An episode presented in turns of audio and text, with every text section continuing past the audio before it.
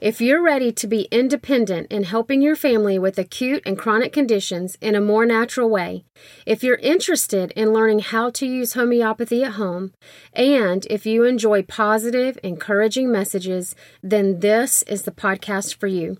Click subscribe, grab some coffee or tea, and a pen and notebook, and get ready to learn how to use homeopathy at home in your family. The information in this podcast and its transcription is to be used for education only. The suggestions here should not replace the advice of your medical doctor, and you should never stop any prescription medications without the advice and direction of your doctor. I am not a physician, I am not prescribing, and I am not making healthcare decisions for you. It is your choice to use the information provided here and in any future communications with me regarding homeopathy and natural health care. So, what's in this episode? Local food, grow something, all about homeopathic kits, making your emergency care plan, and little nuggets of remedy use.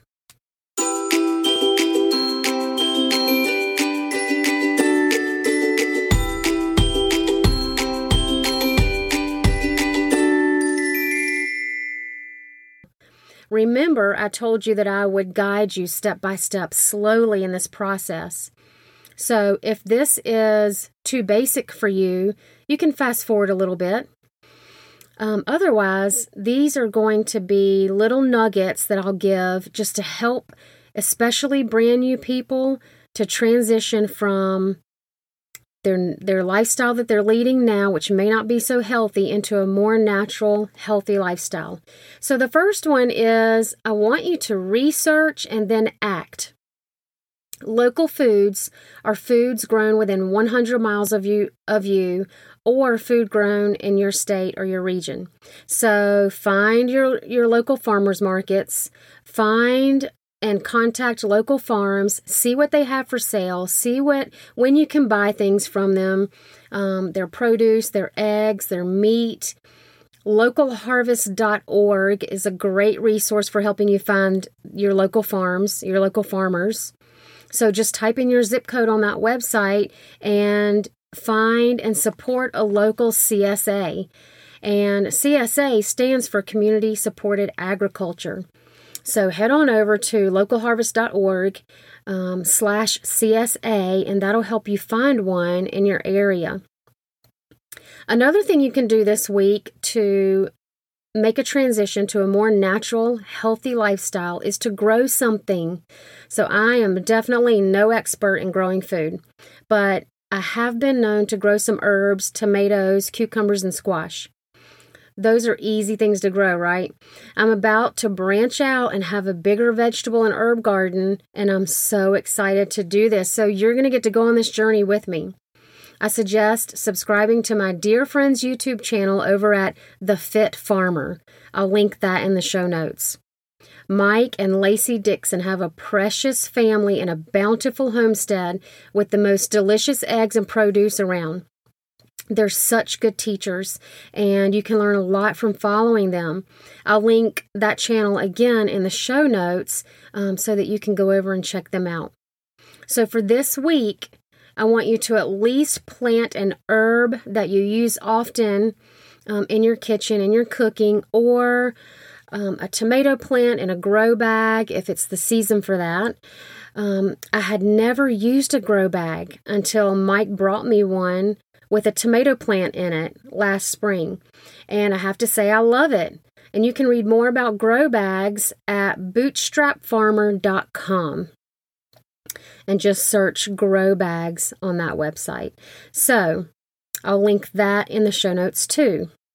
Now that you have two ideas, two things that you can do this week to help you move into a more natural, healthy lifestyle, I hope that you'll take action. So let's get into the homeopathy portion of this episode, and that is kits and emergencies.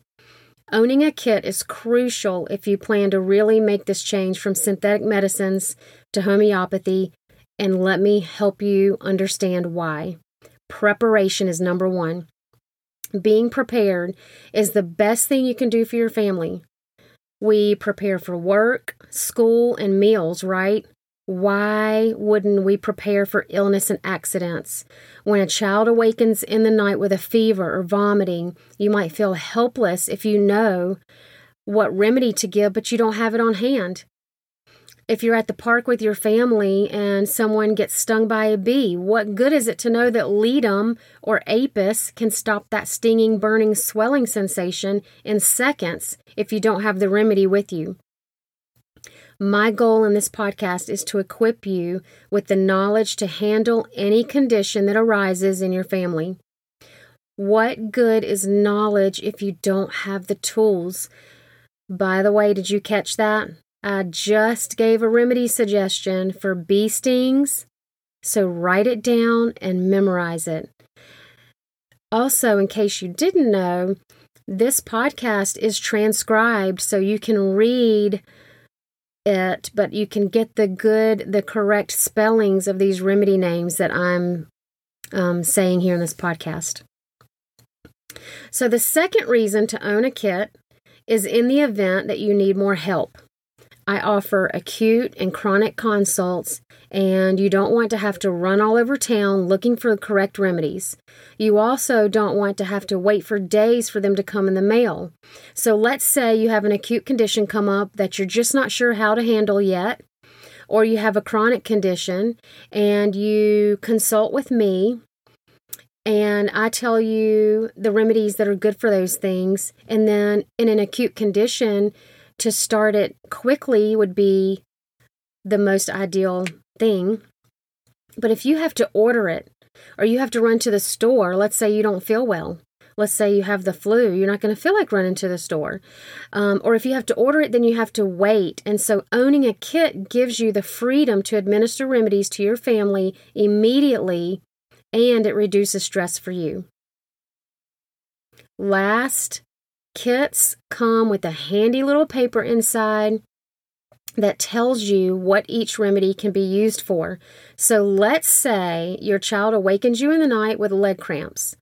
You can open your handy little kit, scan the paper for cramps, administer the remedy, and go back to sleep fast. You can learn more about kits and conditions in one of my classes. We go deeper into discussions of how and why homeopathy works, which remedies are indicated when. We talk about potency, frequency, and developing an emergency care plan. I'll link information about joining classes in the show notes. You can also head on over to melissacrenshaw.com and see my classes um, from the homepage. So, where do you get a kit? I'll link all of these in the show notes also. My favorites are A to Z homeopathy.com, Washington Homeopathics, which is homeopathyworks.com. There's a sweet little store in Virginia called Taproots Virginia, and I'll link that website in the show notes. They are just a small, locally owned store with lots of, of natural healthcare products, and you can she can ship to you. And then another of my favorites is OHM, and you can gain access to that pharmacy. It's a homeopathic pharmacy in Texas. You can gain access to that with a um, when you take a gateway to homeopathy class, which I teach weekly. So let's define some more terms that are coming up in this next sec- section. So I really like to define my terms. You'll see that that I don't want to just assume that people know what I'm talking about. Number 1, potency, numbers and letters. I'll save the in depth teaching of potency for classes, but for now, let me explain the basics. The potency of a remedy is more than just the strength. It really has more to do with how deep do you need to go in this person. And the potency is denoted by a number and a letter on the bottle. So let's look at calendula as an example. The calendula flower and specific parts are harvested to make the mother tincture. The mother tincture is then diluted and succussed. Succussion means vigorously pounding the bottle. And this makes the different potencies. The number is how many times the mother tincture was diluted. The letter stands for the method by which it was diluted. So X is the decimal scale and C is the centesimal scale. So X potencies are diluted 1 to 10 and C potencies are diluted 1 to 100. The next term I want to define is acute, acute conditions. Acute conditions are ones that come on rather quickly and they have a definite beginning and a definite ending. Examples of acute, acute conditions are cold, cough, flu, new onset pain, accidents, injuries, etc. Things like that. Chronic conditions, however, are ones that have been going on for at least a month or two. After about a month of a recurrent condition, it becomes chronic and is treated differently than acute conditions. Examples of chronic conditions are eczema, arthritis, monthly migraines, fatigue, irregular menstrual cycles, and things like that. So let's define a kit. A homeopathic kit will have 25, 50, or 100 of the most popular remedies and a list of which of what each remedy can be used for. So we're going to talk about kits next. So, first, let me define the different sizes of vials.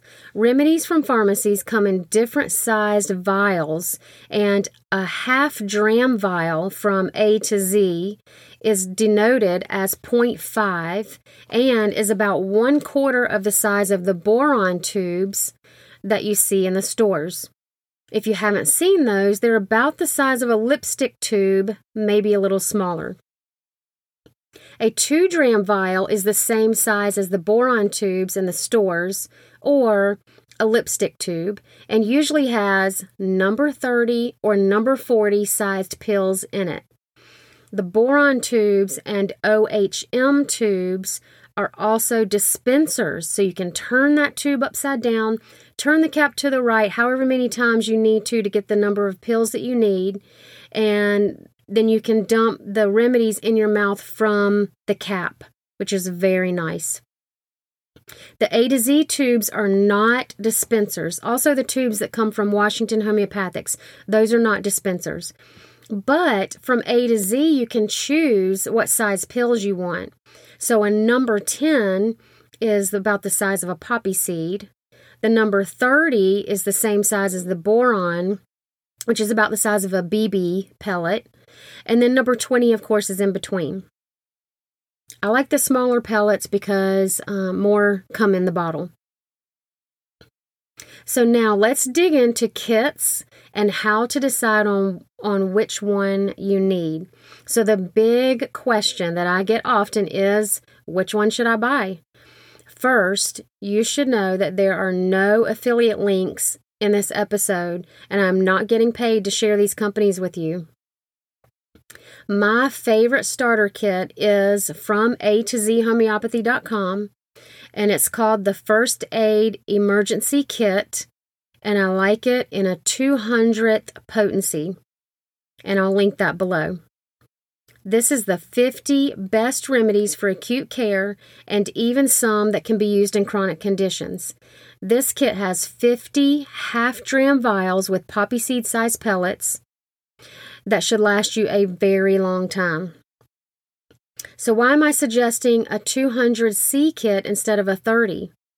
Well, for the most part, you can find 30C remedies in your local stores, but it's harder to find 200C remedies in the local store. So, most stores carry a few, but not many 200s. So I suggest buying a 200 kit knowing that you can find the 30 locally if needed. But if you can afford to buy both kits, a 200 and a 30, then I would definitely do that. A kit is much more cost effective than buying individual remedies, and you'll learn faster about how they work and in what conditions. As you encounter things, if you have 50 remedies to choose from, you're more likely to try them and be sure to make notes about which ones work and which ones don't. Speaking of notes, I need to highly encourage you to keep copious notes. And I'll talk more about that in another episode. So, now let's talk about making an emergency care plan.